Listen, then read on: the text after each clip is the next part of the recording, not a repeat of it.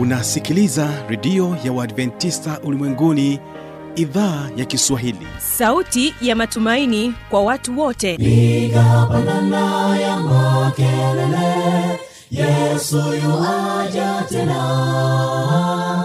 Ipaza sauti imba sana yesu yuaja tena. Anakuja anakuja yesu yuaja tena. Hii ni sauti ya matumaini kwa watu wote. Inayokujia kupitia redio ya uadventista ulimwenguni awr toka kila kona ya dunia tunasikia vita njaa maafa. Hivyo washiria marejeo ya mwokozi. Piga panda ewe mlinzi yesu yuwaja tena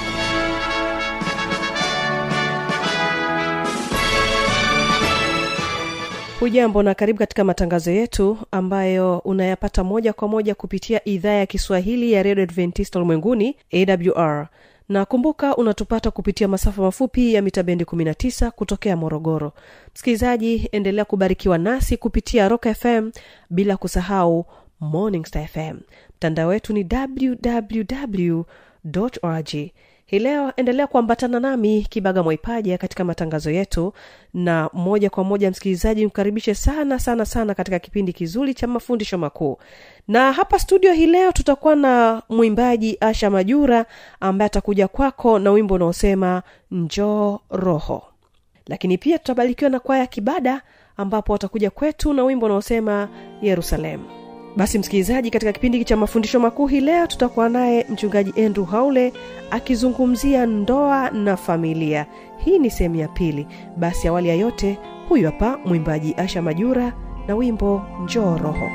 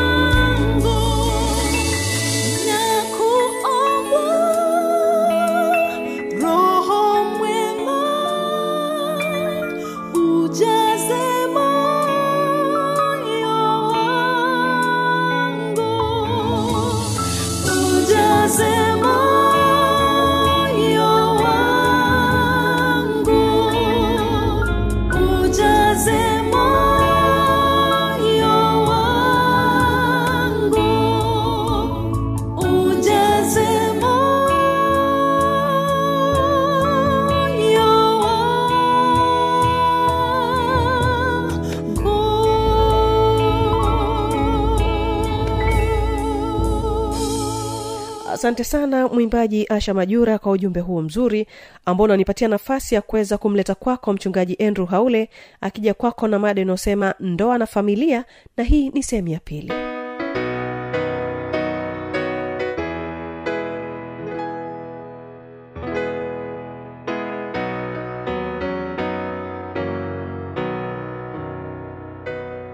Kanuni ya ndoa ni kupendana ni kuheshimiana ni kuishi kama familia baba unasimamia e, shughuli za ibada hapo nyumbani baba una unahakikisha watoto wamekula baba unahakikisha mama amekula mama na wewe unahakikisha watoto wamekula mama nawe unahakikisha mama baba amekula. Yaani ni ushirikiano. Hakuna mmoja ambaye anatakiwa aonekane ndio anatakiwa ajaliwe zaidi eh? ajaliwe zaidi kuliko mwingine. Hapana hapana. Unajua kuna makabila mengine nimeshawahi kuona. Yaani baba ukisha kuwepo pale hata nyama za kula zina, zina, zinaangaliwa. Zile nyama nzuri mapaja ya kuku hayo ndio ya baba eh? ya baba eh? nyama nzuri yenye mafuta ile ndio ya baba. Lakini kumbe eh, vile vitu ni vya familia. Kama ni paja akichukua mtoto wako wa mwisho yule mwenye miaka mitatu anakula mwache ale. Kama anakula mama mwache ale kama ni wewe baba utakula wacha ule. Ndio maisha ya upendo maisha ya umoja. Lakini baba baba anapewa paja tena mapaja yote mawili halafu anapewa na firigisi halafu bado tena anatafutiwa na nyama nyingine apewe. Maana ndio kuku amechinjwa ndio baba aone kwamba amekula.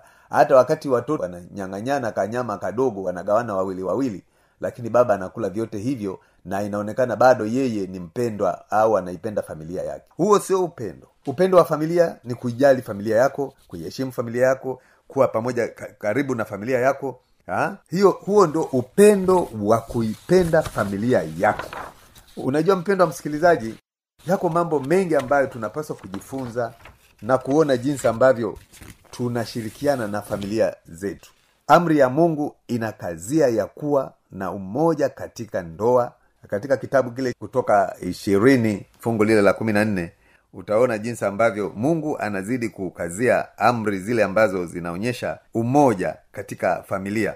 Kutoka ishirini fungu lile la la kumi na nne anasema usizini. Huo ni umoja wa familia.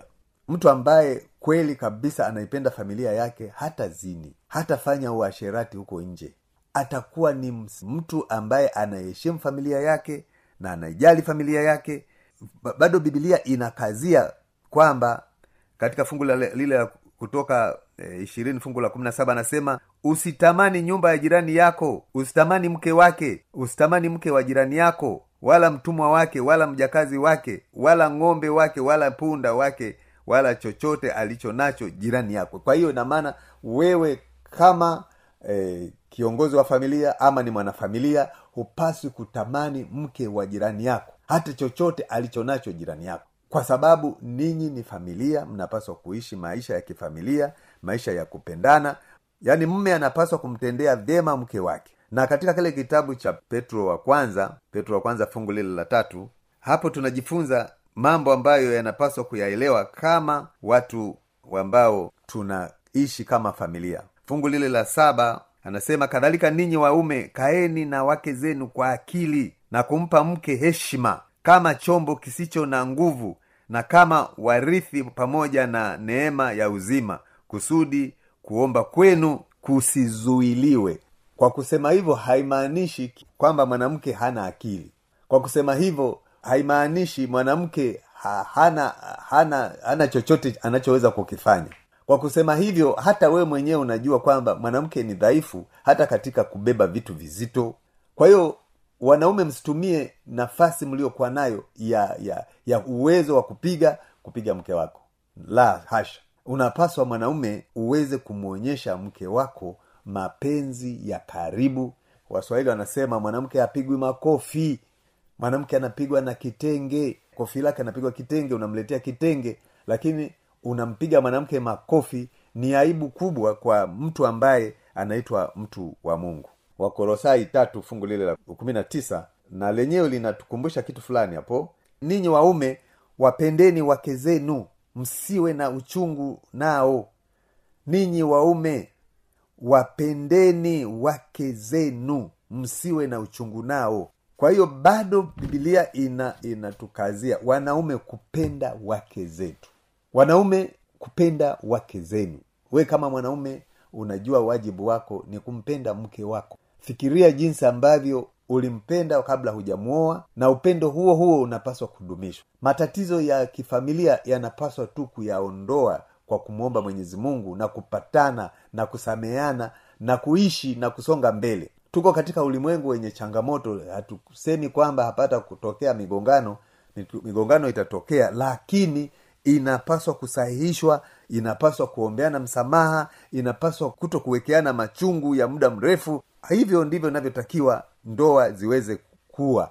Ndoa zenye zenye maisha mazuri zenye mtazamo mzuri ni zile ambazo mungu amewekwa katikati yaani mungu anatawala ndoa zao. Wanaume wanapaswa kuwapenda wake za, zao na kuishi nao kwa akili. Nikisema kwa akili sio kwamba e, wanaume wanawake ni wakorofi lakini ujue kwamba wewe ni kiongozi lazima ujue kwamba wewe unapaswa ulete chakula lazima ujue kwamba wewe unapaswa mshirikiane na mke wako kuweza kubuni miradi labda ku, au kufanya mambo yote ambayo yanapaswa yatendeke kwa akili. Ndoa ina, inatengenezwa na mwanaume kwa kuheshimu mke wake kumjali tukiacha mambo ya mila ya kudhani kwamba wanawake ni duni. Makabila mengi katika tanzania hata sio tanzania tu katika ulimwengu huu yanadhani kwamba mwanamke ni ni duni.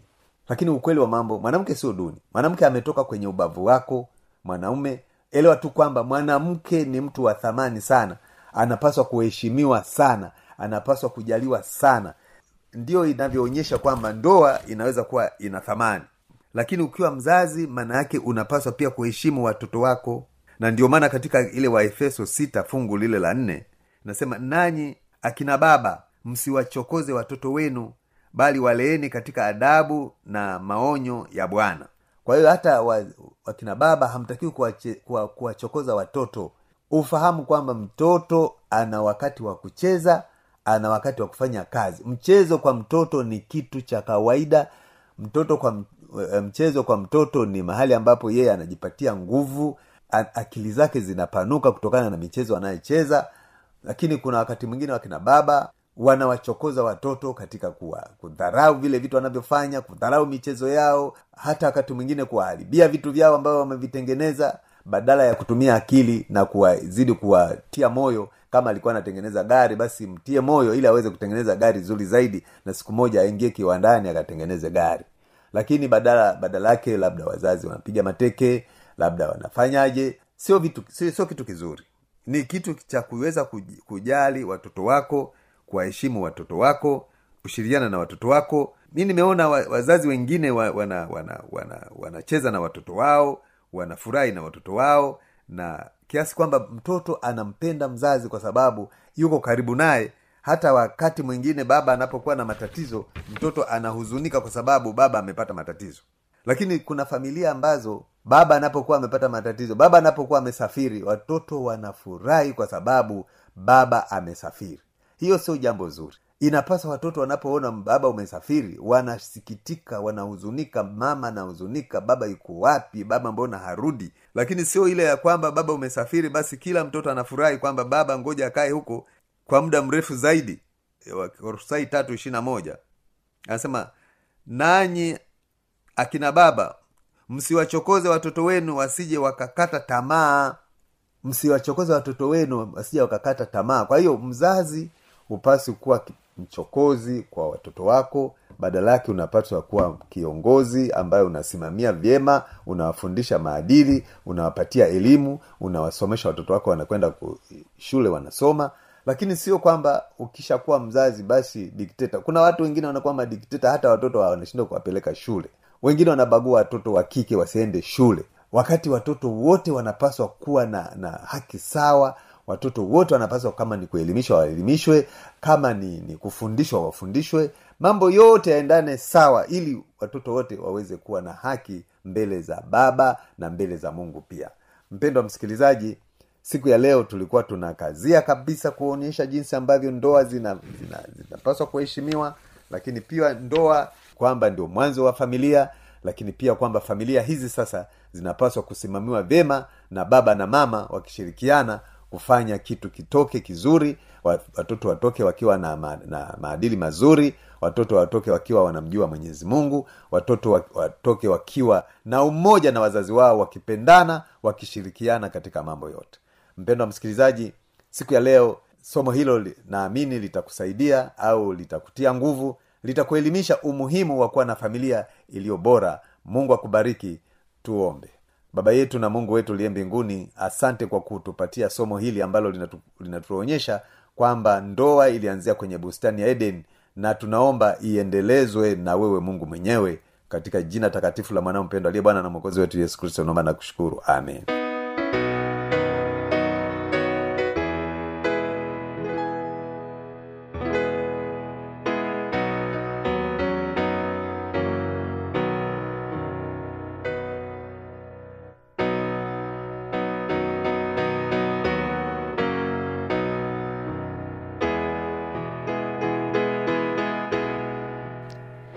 msikilizaji naamini ya kwamba umebarikiwa katika kipindi hiki cha mafundisho makuu. Kama tuko na maswali maoni au changamoto niandikie kwa anwani hii hapa ifuatayo.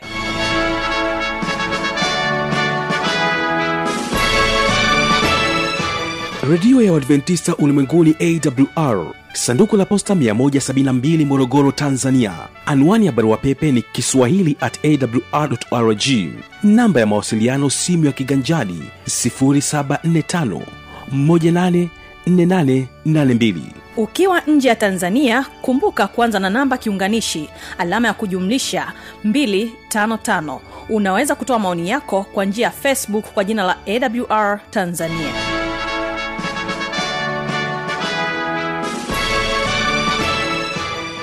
Ulikuwa nami kibaga mwaipaja na hii ni awr yerusalemu ndo jina la wimbo waimbaji ni kwaya kibada. Basi tubarikiwe sote tunapoagana katika kipindi hiki cha mafundisho makuu na hususani kama idhaa ya kiswahili ya redio adventista ulimwenguni awr Yerusalemu,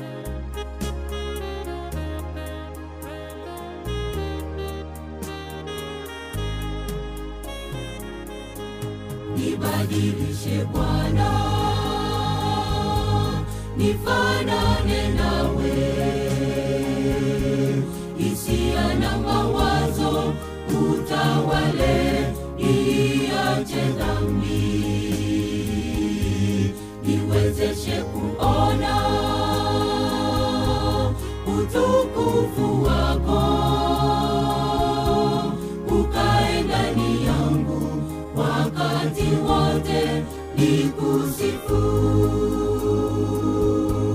nibadilishe bwana nifanane nawe. Hisia na mawazo utawale iache dhambi. Niwezeshe kuona utukufu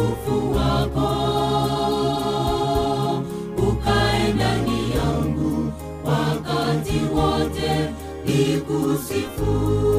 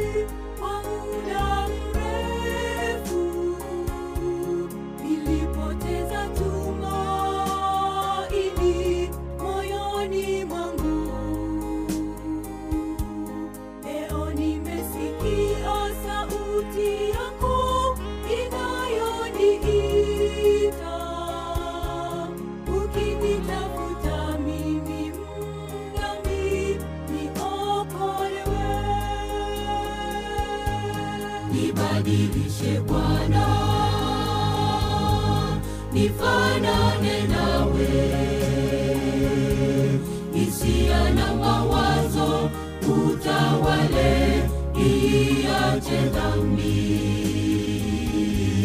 niwezeshe kuona utukufu wako, ukae ndani yangu wakati wote, nikusifu.